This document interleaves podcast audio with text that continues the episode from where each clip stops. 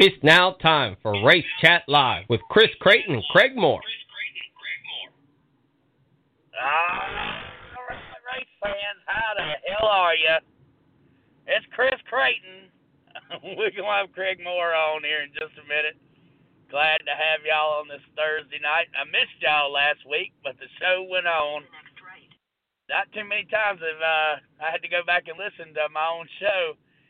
Uh, but uh, y'all, uh, Taz Taylor and Craig Moore, they did an awesome job, and uh, appreciate them uh, keeping the show going while I was out having a little bit of fun with the eighth annual Southern Street Stock Nationals. Trying to make some of that money back that I lost this weekend, this past weekend. I'm working a little bit late here tonight, but I got some great guys in the studio that's going to help cover my butt there for a couple of minutes here.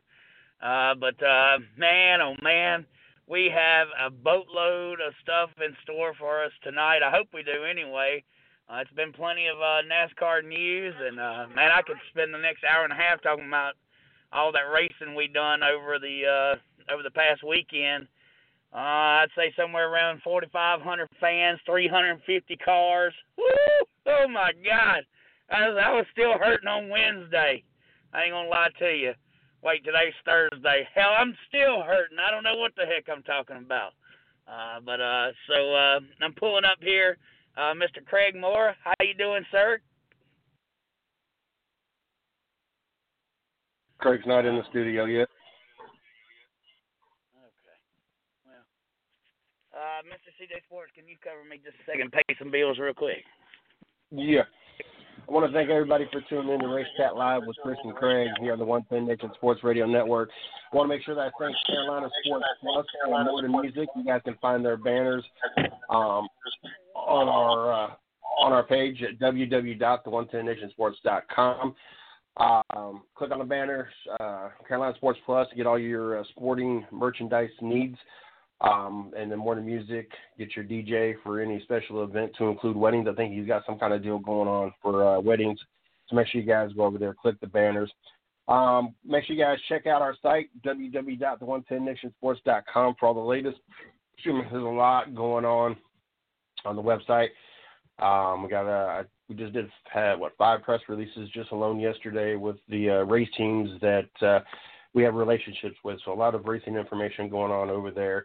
Um, and for all you other sports fans, uh, I talked about Nick Chubb's uh, concussion protocol.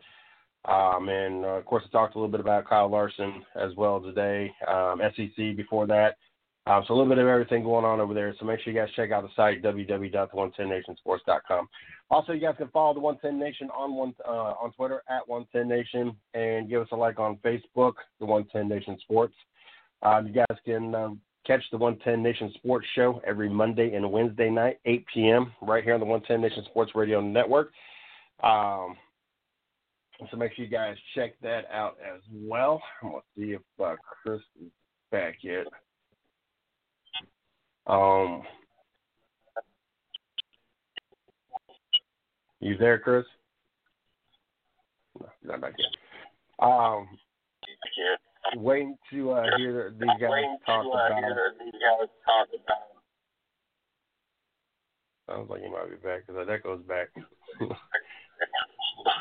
oh man, oh man! I tell you what, Woo! it's hard to do two things at once.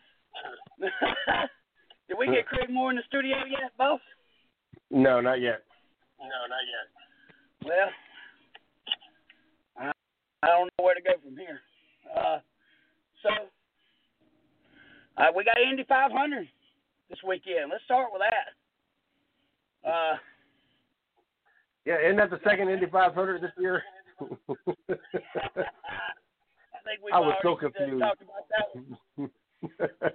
it feels like it. Which what they did was they ran the Indy Grand Prix, so they did the road course along with the Xfinity cars. Uh, this is their first time so- out on the racetrack on the oval we're, we're gonna back we're gonna racetrack. backtrack this for a second. Um, I'm, I'm gonna let the fans hear what, what the conversation when uh, in the front. I think it was front page of the paper somewhere. I saw that uh, um, Andretti um, got the uh, pole, and that's when I messaged in the group. I was like, "Didn't we run?" I could have swore we had this conversation about the Indianapolis 500. I remember we we talking about picking drivers, and I remember I think I picked the same driver as Chris. I picked the same driver as somebody because I don't keep up with IRL. And so I, for some reason, I thought that was Memorial Day weekend in the Indianapolis 500, and that's when Chris informed me that was a Grand Prix. I was like, you know, I, I that that would be slick of IRL to try to with the money situation this year. Let's have two Indy 500. Uh, NASCAR's ran different things in multiple tracks. I wouldn't have had a problem running Indy twice, and couldn't bring Indianapolis 500 twice. You'd had to call the 400, run 400 miles or something, just like what we do with Daytona. And you got the Coke Zero 400 or uh, the race, uh, one's a 600, one's a 500. You can't have two of the same race. But I was really so confused. I really honestly thought we ran the 500, and I'm like, hold on, didn't we do this already once? well, and uh if I'm not mistaken, Scott Dixon uh, won the road course version of the Indy race. And believe it or not, for the first time in 40, 40 something years, I believe is what they said, an Andretti sits on the pole for the Indy 500. Marco Andretti, of course, you know Marco's been around. He's a seasoned veteran, not nowhere near the uh, the type of career that we expected when Marco showed up. Uh, you know, his father, uh, Michael Andretti, was a legend. Just never did. Are you there? Yeah. I just never did win the big one. You know. Uh, as for Mhm. uh, Mario, Mario, he's won a Daytona 500 and a couple of Indy 500s. Uh, but you know, just to have an Andretti there on the uh, pole position, I think it uh, it gave a lot of extra news to a race that was probably going to be forgotten about, you know, being that it's not run at its traditional time. Uh, but, uh, you know, um, it's uh, uh, obviously, you know, um, have that kind of exposure that you're getting from an Andretti, exactly what the Indy 500 needed. I'm not going to jump on the conspiracy train either. You know, I, I really feel like Andretti earned the earned the time, and uh, you know, I mean, now that Pitt's kind of the the leader of the Indy Indy League, you know, I don't, I don't maybe maybe he did give him an extra a little extra something in that carburetor, but uh, I doubt that. I think Marco just went out there and Oh, and I lost, Chris. Um,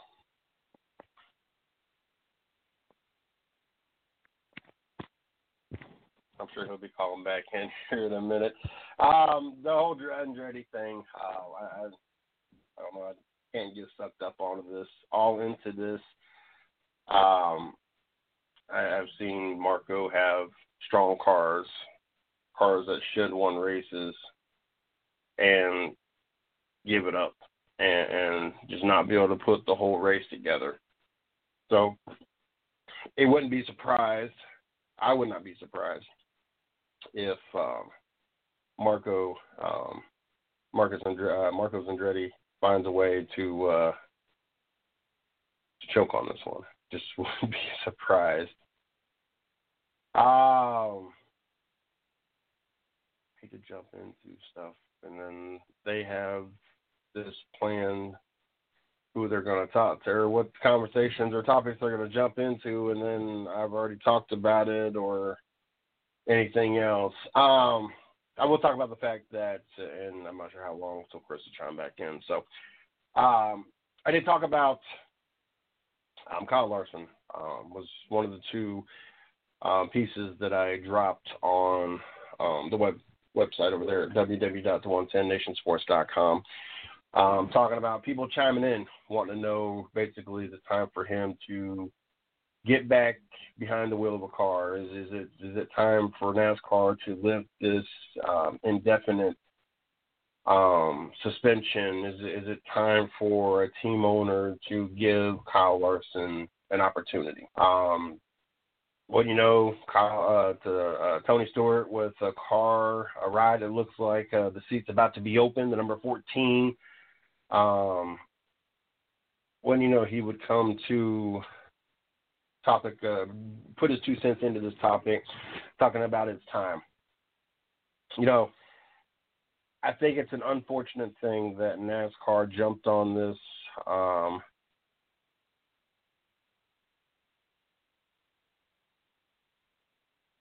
um, I think it's unfortunate that NASCAR jumped on this whole political, getting politically involved with this, um, banning the Confederate flag. Even though I'm not for the Confederate flag, I don't like the flag, but I also know that there are more people that have that flag because of heritage and where they're from and everything else versus having it for hate. And so I, I don't believe that everybody that has that flag for heritage should be punished for the few bad. We we could do this with anything in any kind of group, every kind of type of group. Um, to include, should we ban the Christian flag because there was a priest that did horrible things to kids? Like I we we can we can nitpick everything to have to please and abide everything to where we wouldn't have anything. Um, them getting involved with the whole Bubba Wallace, and then instead of just saying, you know what, we screwed up, we jumped the gun because of everything going on, blah blah blah, but they chose to double down with Bubba Wallace because the money is good, sponsors are coming in. Richard Met- uh, Richard Petty Motorsports needs this funding and everything else. And then you allow basically the 2020 version of the KKK BLM to be on, on your cars. Um, I, I'm not. I, I don't like none of that. But at the end of the day, when it comes to what Carl Larson said using the N word on a live feed of iRacing that's associated with NASCAR, I'm sorry, I have an issue with. I, I have a zero. There's you can ask any anybody that's part of the 110 Nation. When I tell them, you know, invite them to be have shows, come on shows, right?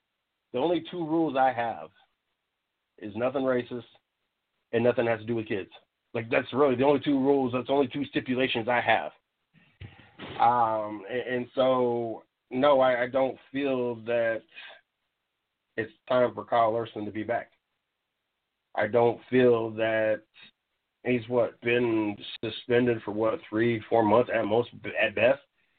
And then there wasn't like a racing within like that first month, so he's only missed out what a couple months of racing for a, a racial slur.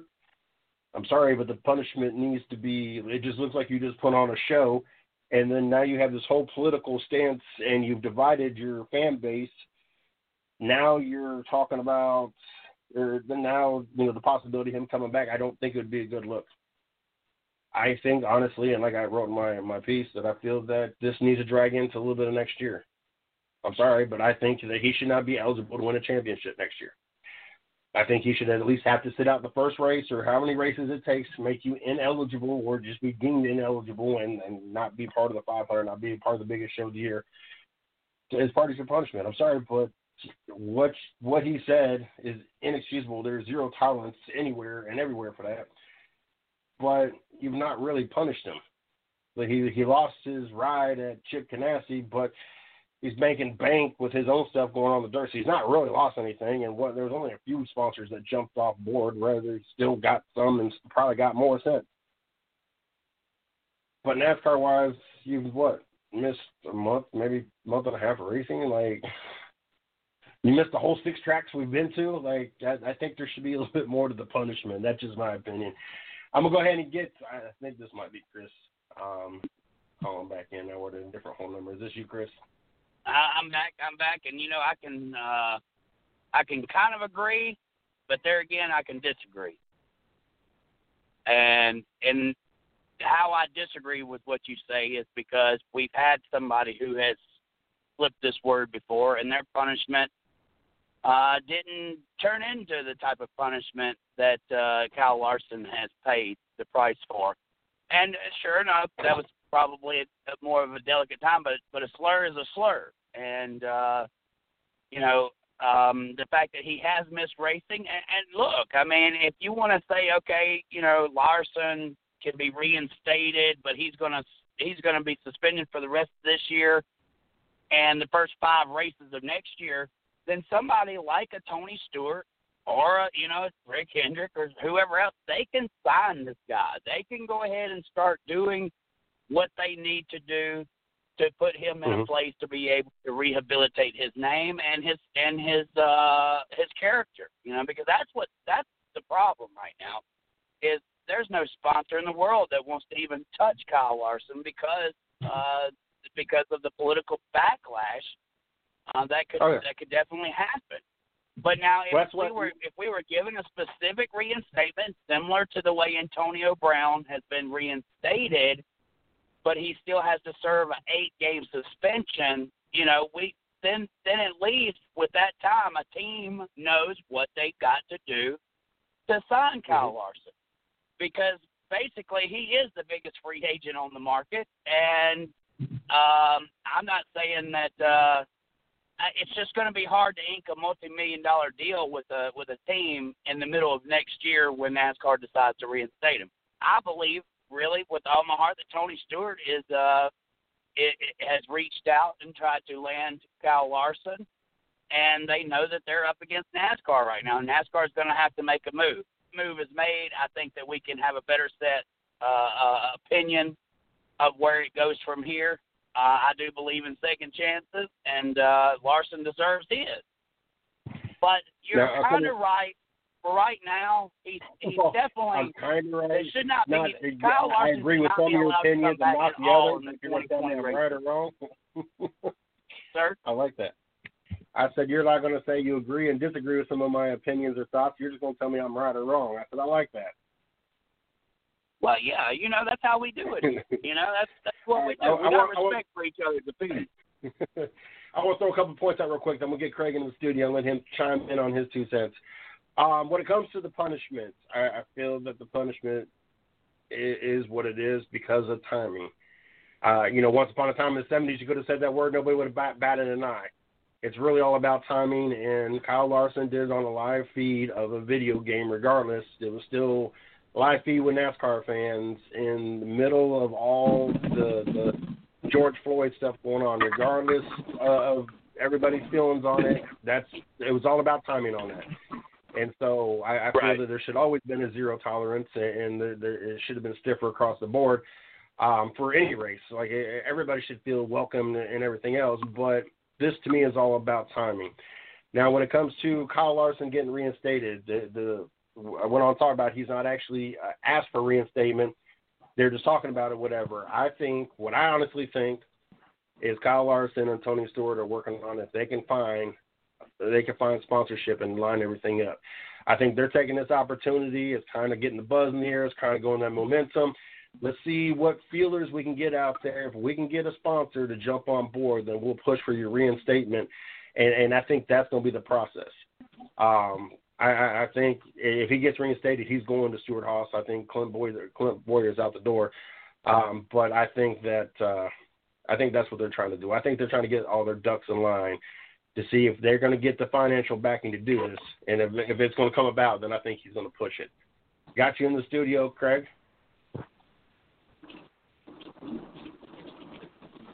All right, Is this Craig? Mr. Craig Or is this, Moore. our guest? Or is this our guest? That may be our that may be our guest, my friend. It may be our guest.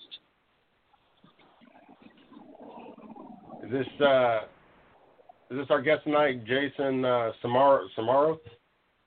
Yes, Jason Samrov. Yeah, guy. Samaro. I really messed that up. Oh All right, Chris, yeah, you- yeah. You can get Gonna send you back to announcer school there, uh, Mr. CJ Sports. So, uh, Mr. Samrod, how you doing today, sir? Good. How are you? Oh, doing just fine, just fine. Uh, we want to thank Taz Taylor for getting this interview set up. Uh, Jason Samrov, he's a street stock driver. Uh, Sam, uh, I mean, uh, Jason, uh, would you, uh, sorry about that, Samrov. Uh, would you uh, tell us a little bit about yourself and how long you've been in racing and uh, what's got you on the show here tonight? Um, let's see. I've been in racing for about 12 years. I, I ran the street stocks at Fonda since probably 2011, 2012. You know, so Uh, tell got- us about your uh, t- tell us about your victories, man. Uh, you been in victory lane a lot, or uh, tell us a Um, little bit about your the, the structure of your, of your team. when I first started Fonda Speedway, I got probably one or two. I never thought I would ever win there. I started out with two wins, and then with uh, 2018, they went on to five wins there. And then uh, 2000 last year, I went on about I got five more, and I got a track champion last year. And then this Oh. year I got two, and then another track champion. My goodness gracious! So you uh you you like to show up to the racetrack, that's for sure. Um, so uh, you, you what are y'all running up there? Because down here we're a, we're a Durance Lane sanction. We run six oh six oh twos, uh, crate motors along with the little open motor package. Uh, our cars look, you know, they basically are like uh, soup. They're like late models, man. They're they're not even building these cars like street stocks anymore. Uh, what what about your street stock class? Is it more like a hobby stock IMCA, or, or are you familiar with the Durance Lane type cars? We just had the biggest street stock race in America this past weekend, the Southern Street Stock Nationals at Wynot Motorsports Park, where we introduced 117 of you bad boys, uh, all uh, racing for uh, about five thousand dollars to win. Tell us about your motor package and stuff like that. Uh, the, the way that the rules are set up where you race. Um, I I have two cars. Uh, my new car has got a 602 crate motor in it, and my my other car, that's the older car, that's got a the open motor in it. So I mean, the only difference I think up here is like we can't run, you know, jack and bolts and stuff like that. You know, we got to run all stock stuff, and then um, the tires has got to be stock tires. Yeah, see, we run H500s on our tires down here. Uh, but, uh, yeah, there's a whole lot of wiggle room in the rule books for down here. As a matter of fact, there's probably nothing stock in our stock car series at all. Um, adjustable uh, shock mounts. I mean, you name it. The, they they they show uh, they show no mercy. These these guys are basically racing super stocks with a 602 uh, crate motor in it. Did you say a 602 or a 604? No, I got a 602 in my new car. 602. So that's that's kind Yep. of the uh, the rule package. Now y'all have an open package as well. Obviously, if you have an open motor, how much horsepower is that open motor pushing out there, boss? And are you having to run it on a two on a on a on a two barrel? The open motor runs on a Holley two barrel. It probably runs like 400 horse. Right. Wow, that's that's. Uh, I'd be racing that car a little bit more than that 602. What about you? Uh, I like the 602 better than the, the open motor. Come on. Wow, No, I like this the-. Yeah. I think you spin more with the open motor than you do with the crate motor. You you could drive off the corners better. yeah, with, with the open motor you can. No, you can you spin a lot more with the open motor. Oh, okay. So y'all are y'all are used to a lot of uh dry slick tracks up there, which we are Yeah. too. We are too, and that's it. 602s are really the go-to motors. Very few people actually use the open motor rule anymore. They took away Yep. the double valve springs and stuff like that. So it, you know, it literally, like you just said, you get a lot of wheel spin out of these tracks. Um, when it when it when you get that rubber down, it starts going dry slick on you. So, uh, but now you know, um, un- unfortunately, my other two guys that were supposed to be on the show here tonight that are actually from that way, they're neither one of them could make the show here tonight. So I've got my producer sitting in uh, to to kind of fill in their spots. Uh, so I, I'm kind of winging this as we go. But uh, uh, Samrock, tell us uh, tell us about your competition up there. How many guys are you racing, and uh, what's been one of your funnest nights that you can remember, man? Um, let's see. Uh, the funnest night was about I would say about three years ago when I ran side by side with uh, Michael Arnold.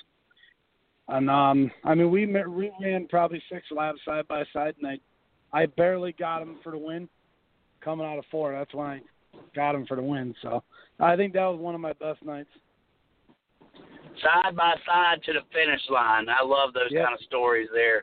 Uh, uh, and and let me ask you something. Were you even looking at the flag stand, or were you looking at him when you come across when you come out of turn four? I guarantee you, you was looking where he was, and you wasn't even worried about that checkered flag, was you? No, I wasn't worried about the checker flag. I think I was more glimpsing high on the side of him. yeah, that's the way it always is, Yeah. my friend.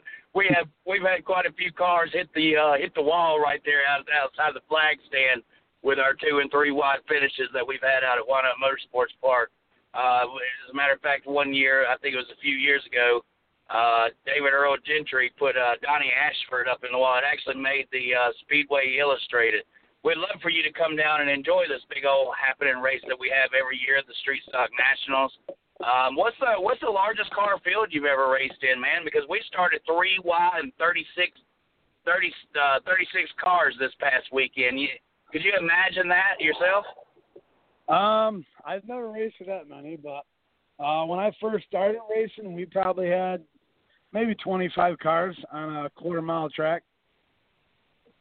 I mean, now we got wow. probably the most is 10 cars. I mean, and we have, you know, I mean, we have, you know, some people that runs with us. I mean, I got probably about right. five other guys that you know can win any other week. So.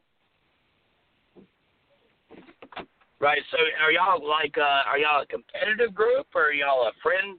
Y'all all friends? Do you hang out at the shop? Tell us about what goes on uh, away from the track.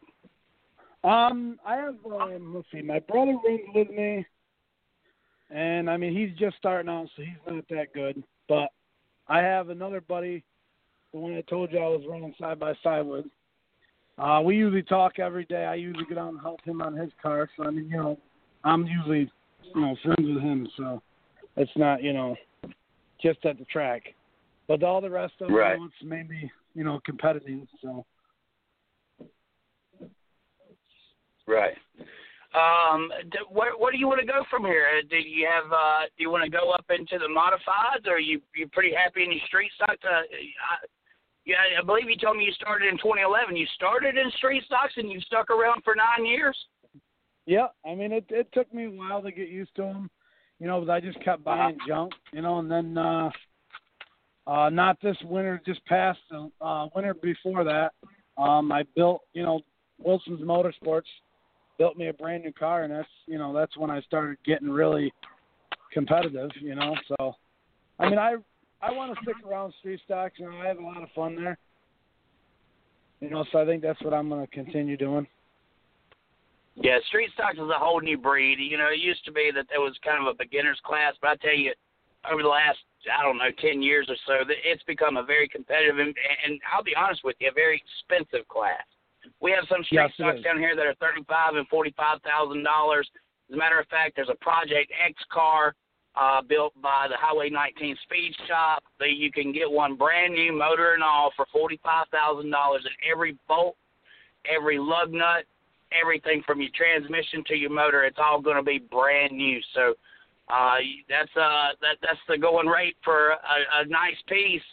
Tell me something. Have you figured out a way to make racing less uh, expensive uh, because I, I've searched far and wide for 10 years to try to figure out how to make this sport a little bit cheaper.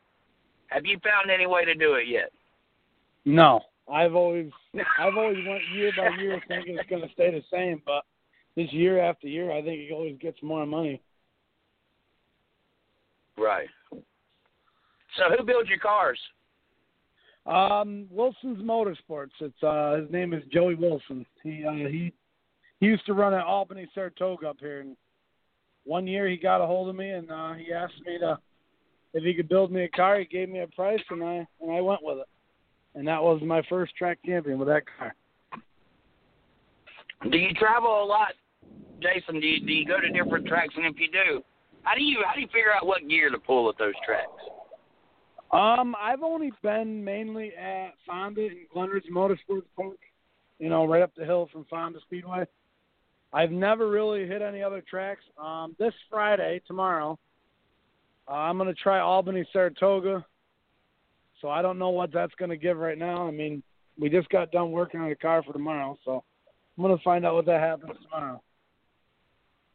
If you could do anything in racing, Jason, what would it be? I don't know. Probably make it more cheaper, so it wouldn't cost so much. Do what? Do what? Make it more cheaper.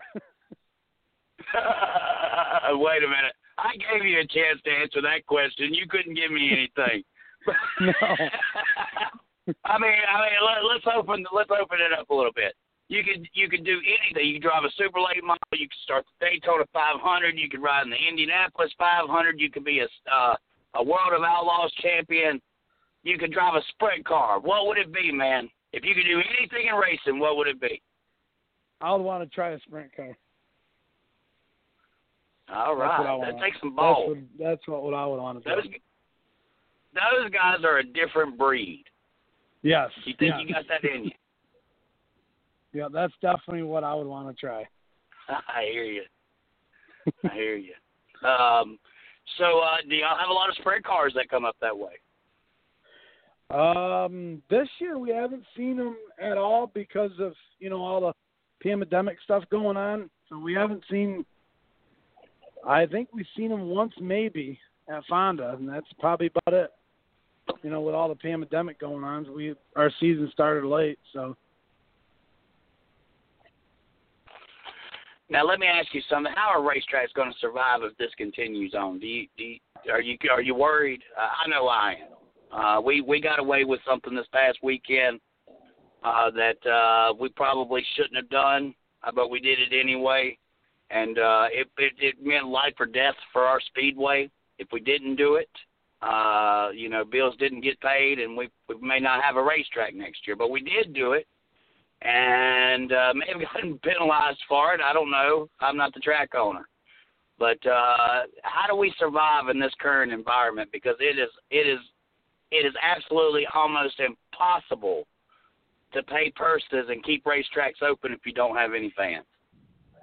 no, I agree with that. I mean, uh, Fonda they tried to run with no fans. They tried to do an infield parking that that got shut down. Um, I mean, we've probably ran maybe nine races or maybe even eight, and I mean, we're done for the season at Fonda now because you know all this. I mean, if it keeps going, I don't see the racetracks surviving. I mean, uh, we definitely need fans to make it go. If if that were to happen, what uh what do you think we're going to go to? I mean, are we going to are we going to buy a piece of land? And I mean, racing is a part of America. Okay, when you say racing, you think Henry Ford. Okay, when you say racing, you think 125 years of the Indy 500. I mean, this is this is more than than just a li It's more than just racing. It's a lifestyle for many of us. If if it if, if it were to be dissolved, as it seems to be that the government is trying to do, what are we going to do? Are we going to go back to chasing folks down mountain hills, or, or what's the game plan? Because I'll be honest with you, I thought about buying a couple of acres somewhere and uh, hiding a racetrack off in the bushes. I mean, that's that's the only thing you really could do. I mean, with everything going on, I mean, I don't, I don't see the racetracks making it. I mean, and racing is, you know, there's a lot of people involved in racing. I mean, when I don't race, me and my wife, we go to we go to all over racetracks. You know, we try to go an hour away or so. You know, watch racing. So, I mean, it's not you know just me driving. I mean, I I watch racing a lot too. So, without that, I mean, I'm a I'm a race fan as well. yeah, I'm a race fan as well, James. Uh, Jason, I, I, I swear to you, if there was something on TV and it had to do with stick and ball, or it has to do with with making laps on an oval or a- or a road course or whatever, I'm going to be more inclined to watch the racing than I am uh, uh, uh, the stick and ball sports. Now I love stick and ball sports because that's how I buy my time before another race comes on. You know, and Yeah. that's you know I'm kind of a sports fanatic. I I do follow all sports, but my my favorite sport is racing. I'll take you back to a to a memory I just had.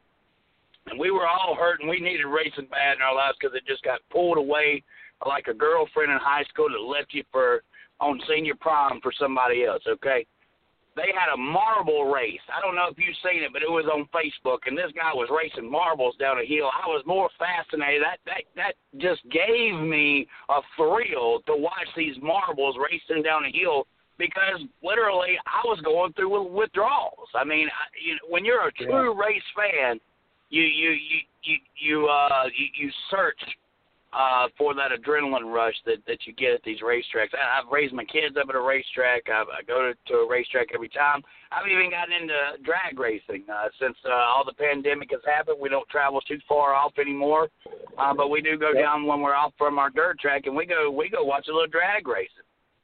yeah.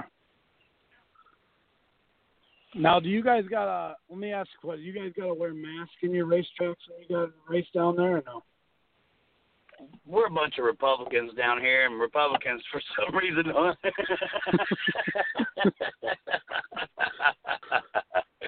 I don't know. No, we didn't practice no social distancing. We didn't Yep. wear face masks. Uh, we were literally, damn near 4,500 of us piled up into a little bitty uh, three eighths mile racetrack, and uh, we we just enjoyed each other's company. Um, Yeah. you know, I, I don't. I I understand what the mask is for, but you know, there again, uh, we we're a little bit of different breed down here in the South. We're a little bit more hard headed. I'm not saying it's the right way, and I'm not saying that we probably uh, helped somebody get in trouble this past weekend by not doing the things that we've been asked to do by by the mandated uh, sacrifices our governors asked us to do.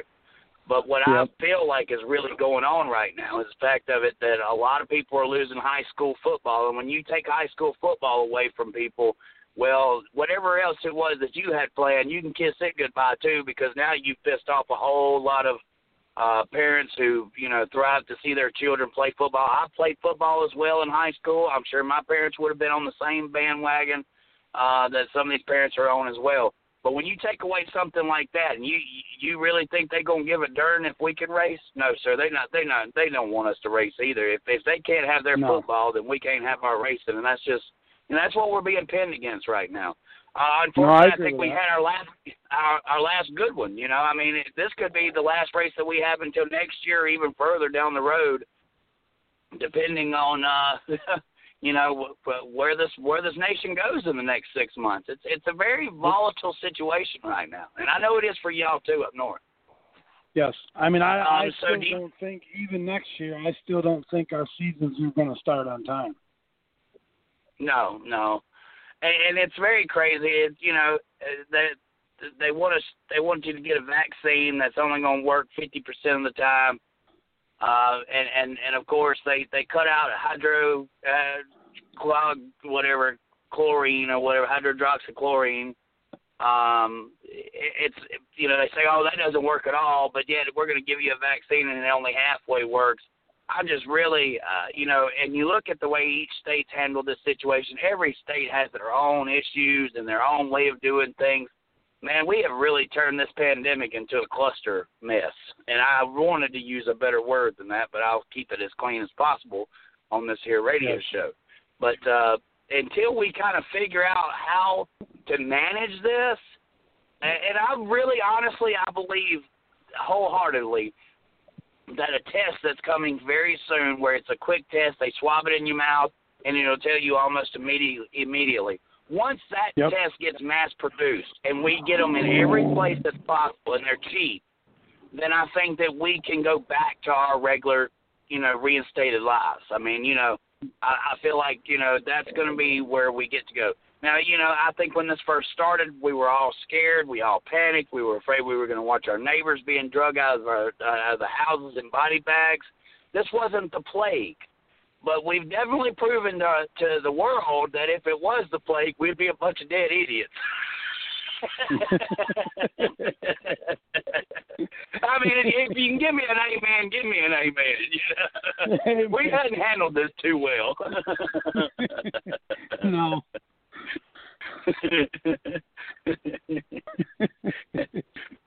oh, I needed that good laugh. Thank you very Yeah. much. Uh, Jason, tell us a little bit about your sponsors and who helps you out, man, and uh, we'll uh, uh, we'll we'll go ahead and get you off of here. Um, we do appreciate you coming on the show, and we want you know two two you're two time track champion now. How does that feel? Does that give? I mean, how does that really? Is that uh, were you headed out to try to get a track championship, or did this one just kind of fall in your lap? Um, I was. Uh, New car. I, I mean, I, now last year I went, you know, I was really working for it, and um, I I never thought I would ever get one, and then it came, and then this year, it was like you know with the pandemic and everything, I I didn't think that we are gonna have that much racing to even have a championship. But I mean, this you know this one like just fell right in. So, I mean, it feels really good to have a track champion. I mean, I'd rather have a track champion than a win. So. Do they give you a trophy for the track Yes. championship? Yep, they give They us. do. Uh, awesome. If we have a banquet, we last year at the banquet, I got a bottle of champagne with my um, with the car number and all that stuff on the car picture. Uh, I got a trophy, Oh, wow. got a great, great big picture, got a coat. I mean, I'm I'm hoping we can have another banquet this year, but I'm not for sure. You know, with all the pandemic, so Yeah. Well, I hope that we see the better side of our nation again, and I hope it happens real soon. I know people like you and me, we're struggling right now because this is this new norm is not for us, and uh, you know, I, I kind of feel, I kind of feel like, uh, you know, uh, what my, how my father felt when disco decided to shut down.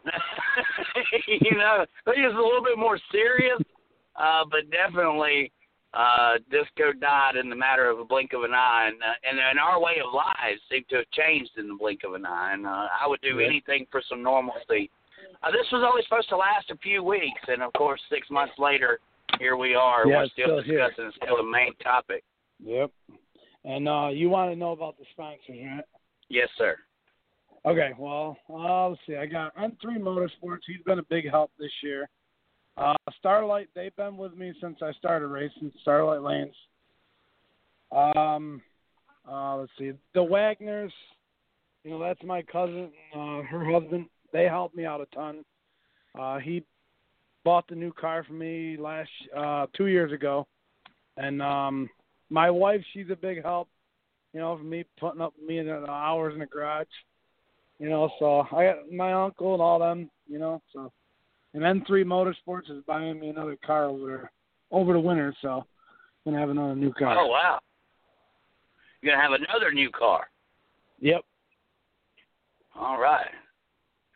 Did you wear out the first one that fast, or you just uh, you're gonna get a little bit of money back while the good getting's good?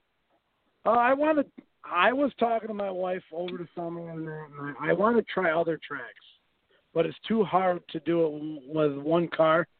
Because my other car, my Right. brother drives, so you know I only mainly have one car, so it's it's it's a little hard Right. to drive, you know, to try other tracks with one car. So that's why we want it too. Are, you, are y'all able to run a quick change up there? Uh no. No. Okay. Nope. Neither are we. No. So that's uh, I can see why that would uh, why why you would need another car uh, for for Yep. that. Man, I appreciate you coming on to the show here, and uh, I want to thank Taz Taylor once again for setting up this interview. And uh, I wish I'd have had a little bit more uh, prep time so that I would have known a little bit more about you. But uh, I think we pulled it off without a without without any problems, and hopefully uh, we'll be able to get you back on later on down the road, and you can tell us about this new car build that you got. Yeah. Yes, it'll be great. All right, and man. I, well, I we think appreciate you you. want to talk to me. Oh no, I'll talk to anybody uh in the racing world. That's uh I tell you what, we've interviewed everybody from Jimmy Owens to uh uh our local kids down here uh to uh we, we've had Noah Gragson on the show. Uh, my my producer, he's he's interviewed people from Bubba Wallace all the way to uh uh man, you you you wouldn't believe the type of people we've been able to talk to on this little bitty podcast here. It's all it's always a pleasure uh, to be able to talk to different people from from all over the coastline and, and, and throughout the United States. And uh, you know, that, we want to give you all a voice, and that's what we're here for. Race Chat Live and the One Ten Nation Sports. That's that's what we do this for, is to get guys like you, not necessarily the uh, the the Rocky Warners of the world. You know, we'll have him on too, but you know, uh, we we we want the little guy as well, the one that keeps that. Keep, because here's the thing, it's guys like you that keep a dirt track open. Okay, you you you are counted on every week to show up to a racetrack by that track promoter. You've been in the same class since 2011.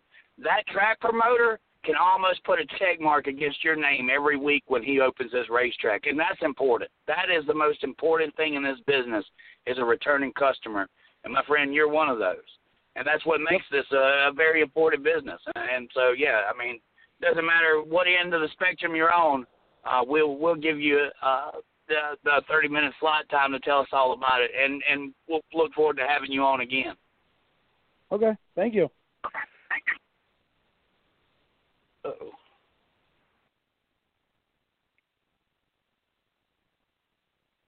You there? Sorry about that. I think uh I, I think I lost my connection on the phone there. Am I am I am I live? I, I hear you. You hear me? Oh, okay. Yeah, yeah, yeah. Okay. So what had happened was I turned the car off and uh, my Bluetooth disconnected from my internal stereo system because I've been sitting out in the driveway for the past ten minutes. But uh, yeah, great interview. We appreciate uh, uh, Jason for being on and uh, uh, look forward to to having him back later on down the road. Uh, no sign from Craig yet, huh? He must have fell asleep in the recliner again. Must have. Um, got a question for you. Yeah. How'd you like the road course at Daytona? what I think about it, amused as uh, some some respect, uh, because you know, I, look, I've always wanted to see what racing was like, but I, I promise you, Mr. CJ Sports, every time I looked at those cars, I, I just envisioned the sports cars. You know, and I was like, well, they're going, they're not going as fast. You know, when you watch the the uh, the sports cars put on a show, at that racetrack at, at that road course, and then you put a stock car out there. You, it, it's kind of, uh, I don't know. I I guess you have to be a Rolex fan in order to understand my my take on that, uh, because it is a little bit disappointing to to to see them going so slow.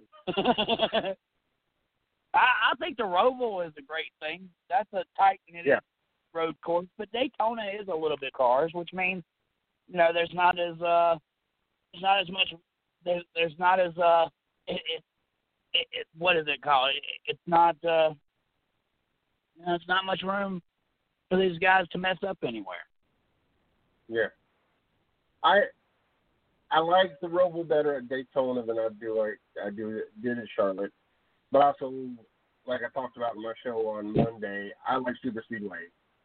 Like I have always been a huge fan of Daytona and Talladega, the three wide, inches apart, two hundred miles an hour, the drafting, everything else. Like just even the fact that how talented you you got to be to be three wide going those speeds that close together, like it is crazy to me. But uh, so I like the Daytona because you you get some of the banking, the drafting, plus you got the road course.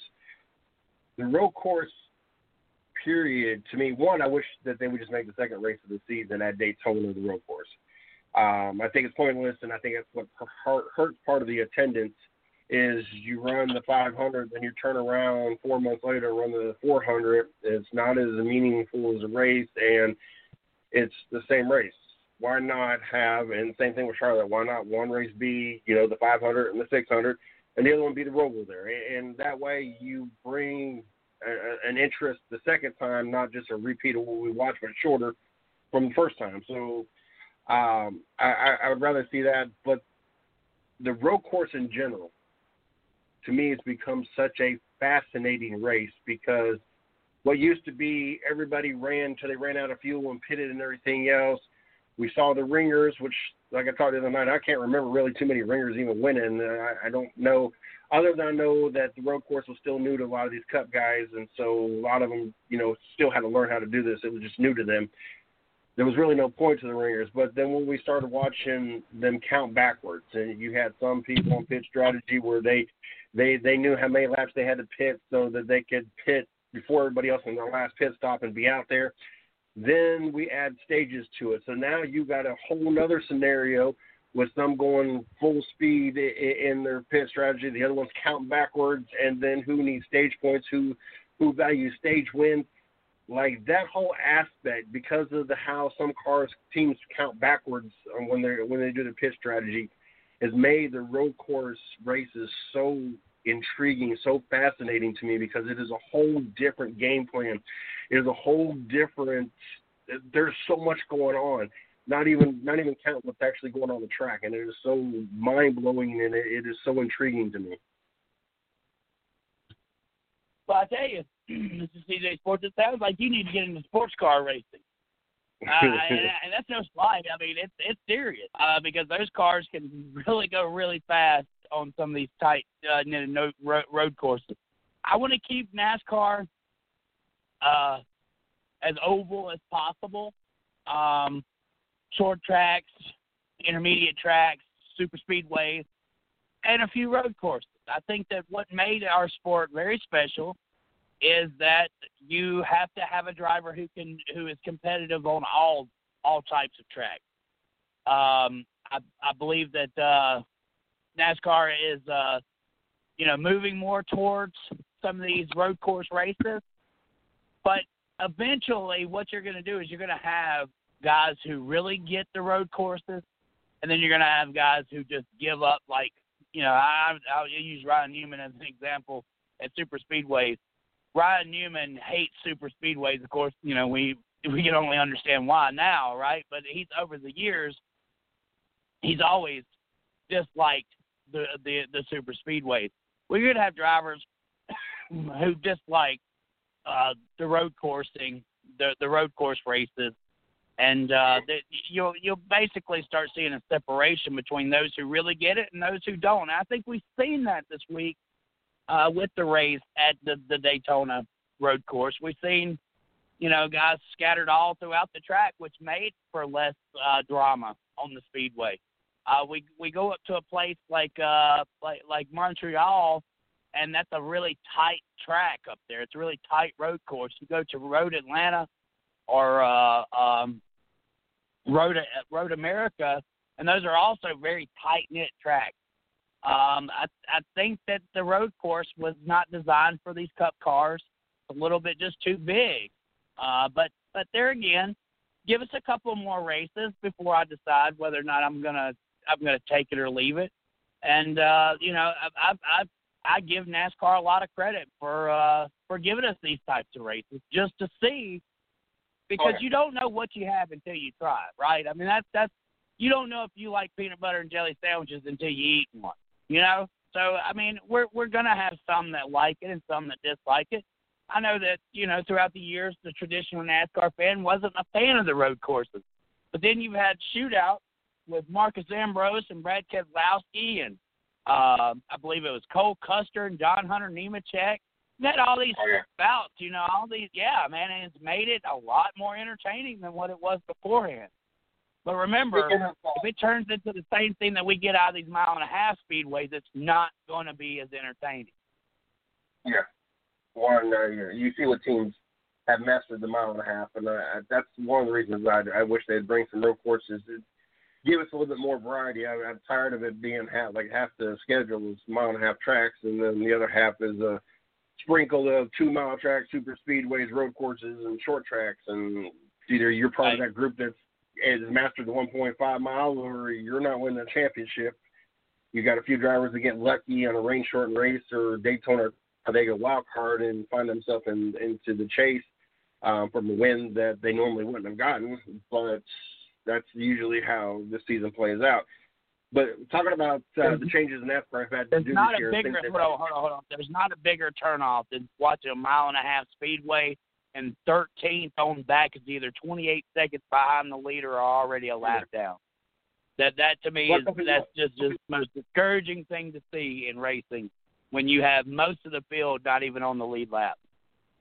Oh, I agree. And, and even though Charlotte was an hour and a half away, and I went there more than any other track, that was the biggest turnoff to me. Was Charlotte was one of those tracks that usually one or two drivers dominate the track. Matter of fact, the last time I was there, that was the race that uh, Martin Truex led like 97 or 90 something percent of the whole entire race and dominated the race. Um, Kentucky was another race that was a convenient race for me to go to, and I always got approved. But most of the time, Kentucky is a one or two person race, and that's really it, and everybody else is laps down. Um, but talking about the things that they've done this year, in your opinion, the things that we have seen so far, what is one thing there is no doubt in your mind that NASCAR will implicate next year and, and repeat because you feel that it was that good or that good of a success? And then likewise, so far what we've seen of what they've tried, what is one thing that you you wish NASCAR would have never tried or you there's no way ever that they'll try it again? I can't stand this cone rule. I'll start out with that. I cannot cone rule. I feel like your track position was everything. You know, the leader should pick whether or not they want the top lane or the bottom lane. Everybody else has to follow them behind. I don't like this cone rule. I do not like it. I do not like it. I do not like it. What I like about the changes this year is the fact that we finally left Charlotte Motor Speedway, aka Lowe's Motor Speedway, and we went and had an all star race at a short track. Mm-hmm. I want more of that. That's what I'm talking about. Uh, so I'll, I'll take I'll take the All Star race being at Bristol, but they can they can have they can have that other mess. They they can have that that commit cone or whatever the cone rule, choose the choose rule. They can't even come up with a good name for it. And then they want to say that they got it from dirt track racing, and I don't know a dirt track that I've ever seen that goes by that rule. Maybe some sprint cars somewhere, but uh, you know that's not how we do it down here. We have Dixie double file restart. So I mean, if they want to, if they want to, they want to go uh, and be more like uh, dirt track racing, then we'll have the leaders bring the bring uh, like the pace car to the start of these races. So, um, but uh, that that's that's my that's mine right there. What's yours, Mr. C. Sport? I one thing I'd love to see again was a, maybe a, a modification, the back-to-back races like we did at Pocono.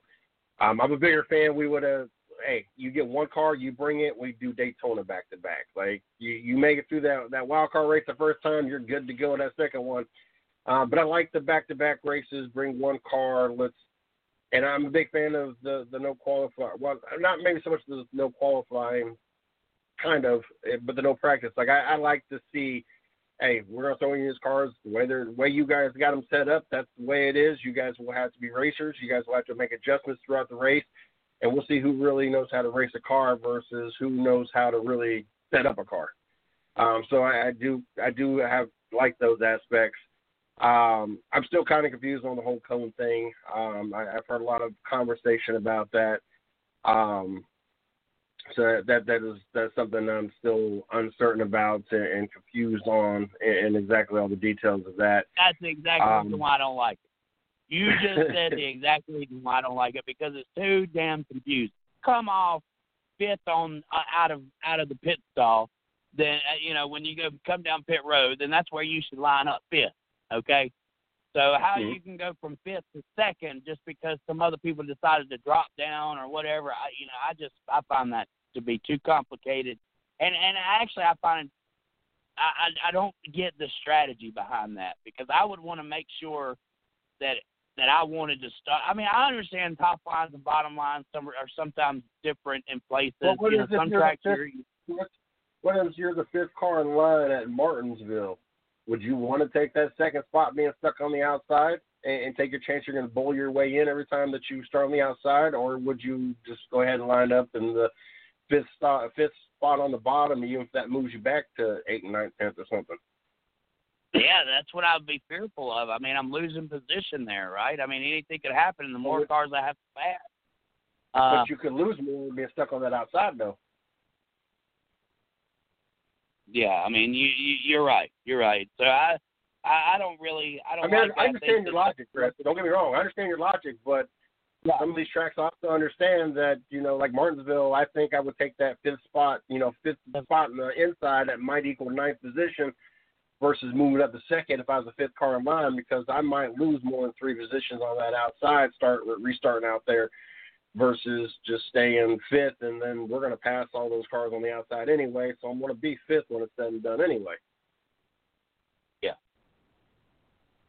Yeah, uh, but then when you wind up eighth and there's a big pile up in front of you and you were already in front of a car that wrecked you, you should have been in front of a car that wrecked you. Then all of a sudden, you know, you're going to be you're going to be butthurt because you uh because you made a, a a strategy move. Your crew chief told you to make a move, and it wasn't it wasn't the right move. I agree. I mean, I I, I completely understand, but I I also understand the, the advantages and disadvantages. I, I understand both sides of it, so it, I, I can understand why at certain tracks, but I can also understand not wanting to give up valuable position. It's like that. Do you start in the front or do you fall to the rear Daytona scenario? Where do you want to put your where you want to put all your chips in on it. Um, do you, you want to be way back in the back, or do you want to hopes that you're way out in front of anything that happens? So I, I understand though. Yeah, and I sometimes, you know, I wonder if this isn't uh, a way to uh, kind of, you know, what do you what do you say? Manipulate. In other words, if I'm a Hendrick driver and I'm going to push you to the win, are we not setting ourselves up for that? For for basically team rules, right? Yeah, uh, because yeah, if I you, go, I was if say, I go, especially to, at a, I was gonna say, especially at a restart or green white checkered, you get down to the playoffs Right. or, or in rounds, you know, and you two take the top line, so so and so can be the second car in line, even though they're fourth right now. That that extra so many points will get him into the next round or whatever. So yes, I could I could see that that being a whole issue. Right. So, uh, what do you think about uh, the uh, the the Bubba Wallace deal right now? With uh, the fact that he he has a lot of sponsorship money that's being thrown his way. Do you expect him to re-sign with Richard Petty Motorsports? Uh, there's been a rumor that Denny Hamlin could actually purchase Richard Petty Motorsports and run Toyota. Uh, what what do you think's going on between Richard Petty Motorsports and and Bubba Wallace? And uh, do you do you foresee him returning to RPM? I I, I, I talked about this last week, and, and I, I feel the same way. And my my thoughts on this are, he would be an idiot not to sign with RPM. You you have the opportunity to be part owner of a team, and you're able to drive for that team to make that money as well. You're bringing in sponsors. So right now, for some reason or another, other than this this whole noose thing, you you're getting sponsors that really other drivers that are finishing better actually deserve. But I'm not gonna I'm not gonna give that whole debate. But you have a chance to drive for a team that you're partial owner of from, so you're you're going to get paid as a driver. You're going to get you know your your your equity in being the owner, and then when you walk away from it, when you decide that you're done driving, you're the sponsors are not going anywhere. You you got sponsors that are following you. They're not following wherever you're, you know they're not for RPM. They're for you. So if you drive Right. for another team or whatever the case is, they're going with you. The same as if you get out of the driver's seat, okay, you already know that the team that you are part owner of is now going to be taken care of sponsorship wise because they're going to continue to support and, and sponsor your brand because that's who they are sponsoring. And so to me, it would be crazy to go anywhere else. I know Chip Ganassi's uh, name's been thrown out there a few times. To me, it would be insane because you, honestly, at this point, the the equipment is about the same. They're they're both about a good, I don't know, eight to fourteen place on average type vehicles. Um, teams. Right. Uh, Richard, Richard Miller might be a little bit have the edge a little bit uh, some weeks. Um, I feel Bubba has been, uh, you know, putting quality uh, finishes in there. But I would say between eight and, 14, eight and 14. So you're willing to go drive for someone else, but you're really going into the same equipment that you're going to get paid pretty much the same, maybe a little bit more, but then you don't have no ownership. So you're not going to win any more races. You're not going to win any more championships. The, the equipment you're in right now, plus you have a chance to further your career, be a part owner, and be a part owner with the king of racing. Like why? Why would you go anywhere else to sign with anybody? That it wouldn't even make no sense. Yeah, why would you give up your, you know, like you just said with sponsorship? These are these are sponsorships signing on with the with Bubba's name, right? So why would you want to turn those that that key over to somebody like Chip Ganassi, who's gonna, you know, basically take your money and try to spend it on the other on, on another team as well, you know, on the one car. At least Mhm. with Richard Petty Motorsports, you know that you're building your program from within. And I'll be honest with Mhm. you, it's not just Bubba's performances that have been that have been good, but it's also the equipment that they're getting from Richard from uh, Richard Childress. I think Richard Childress's equipment this year is by far to Hendrick's uh, uh, uh, you know performances. Uh, Hendrick seems to get a couple wins right now, but they're always at trick places. You know, uh, you know, low downforce tracks or uh, like this past weekend, the road course. Um, but Richard Childress seems to be with Austin Dillon and Tyler Reddick and Bubba Wallace, they put together some pretty good finishes. That's the and so it just uh, shows that the equipment has gotten better with Richard Childress, uh, uh, you know, Richard Childress Racing, and that's something to build off of.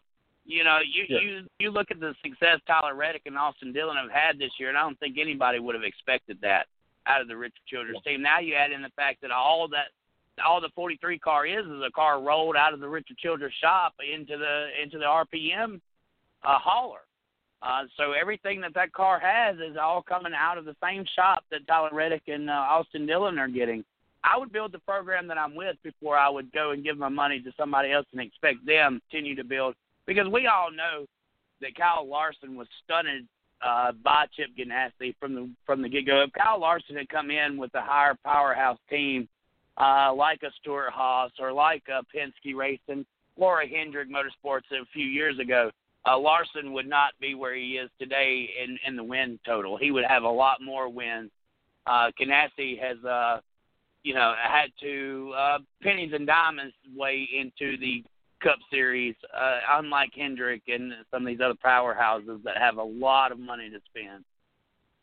Just think though, what, what happens if Denny Hamlin jumps on board? What happens if Denny Hamlin becomes part owner, brings his Jumpman brand? He's got his own brand that follows him, and, and I'm sure FedEx. I don't know. FedEx has got a relationship with Joe Gibbs, but Oh, I, I know Jumpman is, is Denny Hamlin's product. So if he brings his money, they bring their they become a basically a satellite team of Joe Gibbs. If they do go Toyota, I'm assuming that's where they're going to get their equipment from. How much does that change Richard Petty Motorsports when you have the backing of and the experience of Hamlin, Toyota, Joe Gibbs product, um, and, and a fully funded two fully funded teams? If I was if I was Bubba, I wouldn't want that to happen because I would be afraid of what has happened with the other TRD teams as well, that outside of Joe Gibbs, because every single TRD team has shut down other than Joe Gibbs, and so I would be Why is that? I would be cautious that that would be the actual way I would I would want to go, and I think that that would make me want to go to Chip Ganassi Racing if that were to be the case, because uh, you know basically you know Joe Gibbs has left a bad taste in a lot of people's mouths here lately. And it's not just him giving up on young talent, but it's also the fact that he's shut down two or three race teams since he's been over at Toyota. And it's because, you know, he controls basically TRD. And, uh, you know, um, if I'm Bubba Wallace, then, you know, I, I know that my money is just going for Kyle Busch to get his act together. Uh, but now Denny Hamlin, you know, there's a lot of control factor with Denny Hamlin. I think, and I'm not sure if uh, if Denny Hamlin did go to RPM, if it would be uh, basically a Joe Gibbs deal. I I feel like TRD is looking for somebody other than Joe Gibbs to to to be affiliated with. And uh, because I think TRD understands, look, man, we started with three teams, and all three teams went bankrupt within ten years. Uh, you know, uh, Red Bull, Michael Waltrip Racing, and Bill uh, Bill Davis Racing. You know, these teams are gone. They're they're not coming back. Uh, that was their original. That was the original teams that they had together. So if you bring in a Denny Hamlin and you offer him a TRD package, uh, I believe Michael Jordan could even have a part of this ownership uh, with the with the equity firm uh, that they are that they are talking about bringing in. And if that's the case, uh, I would expect a totally different deal outside of Joe Gibbs. To be honest with you, I would feel like this is TRD saying, "Hey, we've had a great run with Joe over here, but we want to we want to build it in house as well. We want we want somebody else to represent our company." And so you wouldn't see the buyback program uh, that you've seen with JJR if Denny Hamlin. I, if you if Denny Hamlin leaves Joe Gibbs, I'm just he may take the manufacturer with him, but he's not going to take you know he's he, he, whether it be Denny Hamlin or Kyle Busch. I don't believe they'll take the brand of Joe Gibbs with them when they go. Okay, if they don't take the brand, then does Bubba Wallace stay then? That would be I would yes because now once again I'm helping build something. You know, my money's not buying something that's already there, and I'm just going to get chump change at the end of the day.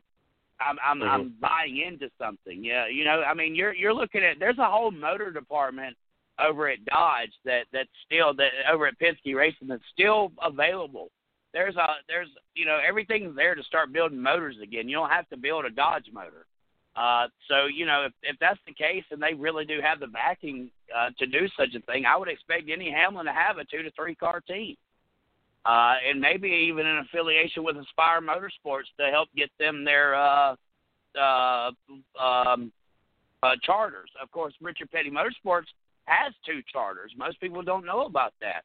Their second charter is shared with Rick Ware Racing, and uh, at the end of this year, they either have to sell that charter or they have to take it on their themselves. Now, of course, all they have to do is rent out the 40, 43 charter now if they were to take the uh, the old 44 charter back.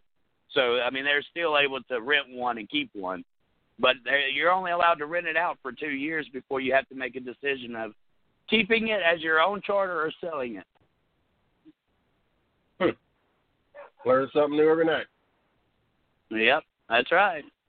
Well, we got anything else going on here uh, for the for for our hot topics there, Mr. CJ Sports? If not, uh, I think we can go ahead and close out the show. And uh, um, I, I really have got to scratch my head and think of where we where we go from here because uh, um, I know that uh, your commitment is is as our producer, not as our co-host. And it just seems that uh, there's a lot of other issues going on. Uh, but we want to keep this show going. Um, where are they racing next?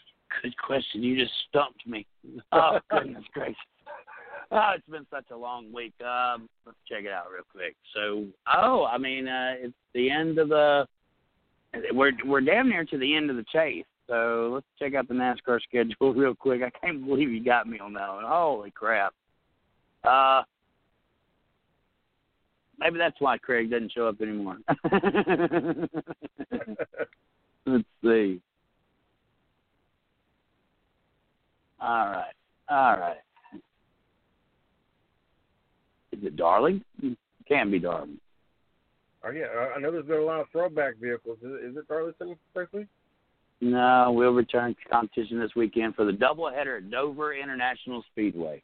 So we're having a double, uh, a, a, a, a double header at Dover this weekend. I know we're getting real close to the Daytona race, and uh, obviously the Darlington race as well. So we're going to Dover this weekend. I can't believe that one slipped my mind, but uh, yep, we'll have a we'll have a double race at Dover. That works for me. Makes uh, makes for some interesting uh, racing this weekend. Um, Monday night, I'll be back in the studio. Izzo will be joining me at 8.30. Um, unfortunately, my Blue Jackets have been eliminated. I got to watch my first five overtime uh, jacket game, and uh, this last game was a heartbreaker. We lost five to four, and I believe it was in overtime. Um, if not, it was late in the third, but it, it was it started off rough and then it became a game. Um, but join us uh, eight o'clock Monday night uh, 8 o'clock, yeah, Monday night, right on the 110 Nation Sports Radio Network for the 110 Nation Sports Show. I got to make sure that I thank Carolina Sports Plus and Word of Music. Without these great marketing partners, we wouldn't be able to do what we do or grow the way we grow. Make sure you guys like the 110 Nation on Twitter or on Facebook, the 110 Nation Sports. Like, uh, follow us on Twitter at 110 Nation, and also check out our site www.the110nationsports.com for all the latest going on here at the 110 Nation. Yeah, just to kind of give a back an update of what's going on. Uh, we have uh, Dover for Saturday and Sunday, and then the next weekend, my friend, is the last race of the chase. It's going to be, I mean, last race before the chase. It's going to be at Daytona International Speedway on Saturday, August 29th for the Coke Zero 400. So we are going into playoff time. We've got three races left, and we're, we're going into playoff mode. Uh, let's let's let's pick. Uh, who do you, who's your favorite this weekend for the double? Can Kyle Busch get it done? I mean, that's that's the question. Like we're going into the playoffs, three races away. Two of them are going to be this weekend. One of them's at Daytona. We can't expect him to win at Daytona because it just doesn't seem to happen for him at super speedways. But what about Dover? Is is is this is this the weekend that Kyle Busch can get the monkey off his back? Busch wins in one of the last three races of the season and carries the momentum into the playoffs. Like I shared in the group, uh, there was once upon a time uh, Tony Stewart that uh, didn't win any races, made the playoffs. Then he won five races and won championship. So uh, I, I have all the confidence in the world. I'll have a 2020 um, NASCAR champion Kyle Busch shirt to go with my 2019. um, but uh, why not? I'll, I'll go ahead and let's, we'll just get it knocked out right in the, the on the Saturday race, and uh, let's go with Kyle Busch. Well, it seems to be every weekend, that we go into a doubleheader. We have two drivers uh, that that win the race, and it's either going to be Kevin Harvick or Denny Hamlin. So I'm not going to change. I'm going to take Kevin Harvick for Saturday, and I'm going to take Denny Hamlin for Sunday. But I'll also take Denny Hamlin for Saturday and Kevin Harvick for Sunday. So either way, that's my picks, and I'm sticking to them. There you go. And what you got going right, on? Well, why not? Well, we are done. Uh, I've, I've, I've quietly stated that I think somebody got in trouble, and so uh, I don't really know for sure. I haven't heard anything, but I have kind of gotten wind of maybe somebody got in trouble. So I, I'm I'm really wondering if we'll uh, we'll have any more races for the rest of the year. Our next scheduled race is in October for the Fall Classic. I was hoping that we would continue the schedule without foosball starting until uh, late September. But uh, you know, uh, at least uh, at least we had a big race this past weekend and got to have a lot of fun. And I'm wore out, and I put in. You know, we raced until six o'clock in the morning both both days on on uh, Saturday and well Saturday morning and Sunday morning. We've seen the sunrise at the racetrack. Uh, when you join that kind of elite club, man, when you race all night, and you get to watch the sunrise. You watch the sun go down and come back up. That that puts you in a whole another bracket of elite fan there. That it does. yeah, definitely. So it's not the 24-hour Rolex either, right? It's dirt track racing. But uh, no, we had a lot of fun this past weekend, and uh, and that's that's always a big race, and we're kind of used to uh, the things that happened at that race happening. I've shared some photos and uh, some some carnage that happened over the weekend. And uh, you know, if you went home with a piece after this past weekend, you probably did better than 120 other people. So uh, um, we even had a whole field wreck. Uh, I think 22 cars were caught up in one incident where a car was um, trying to take it three wide at the start.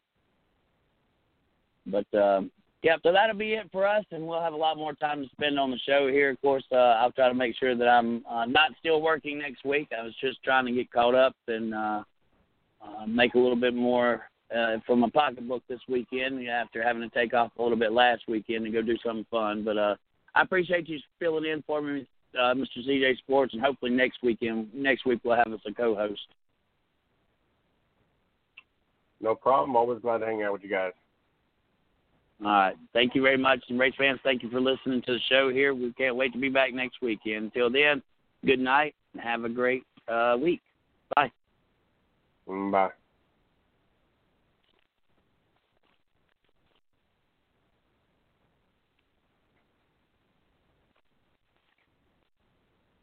Judy was boring. Hello. Then Judy discovered ChumbaCasino.com. It's my little escape. Now Judy's the life of the party. Oh, baby, Mama's bringing home the bacon. Whoa, take it easy, Judy. The Chumba life is for everybody. So go to ChumbaCasino.com and play over 100 casino style games. Join today and play for free for your chance to redeem some serious prizes.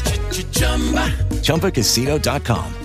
No purchase necessary. Void where prohibited by law. 18 plus terms and conditions apply. See website for details.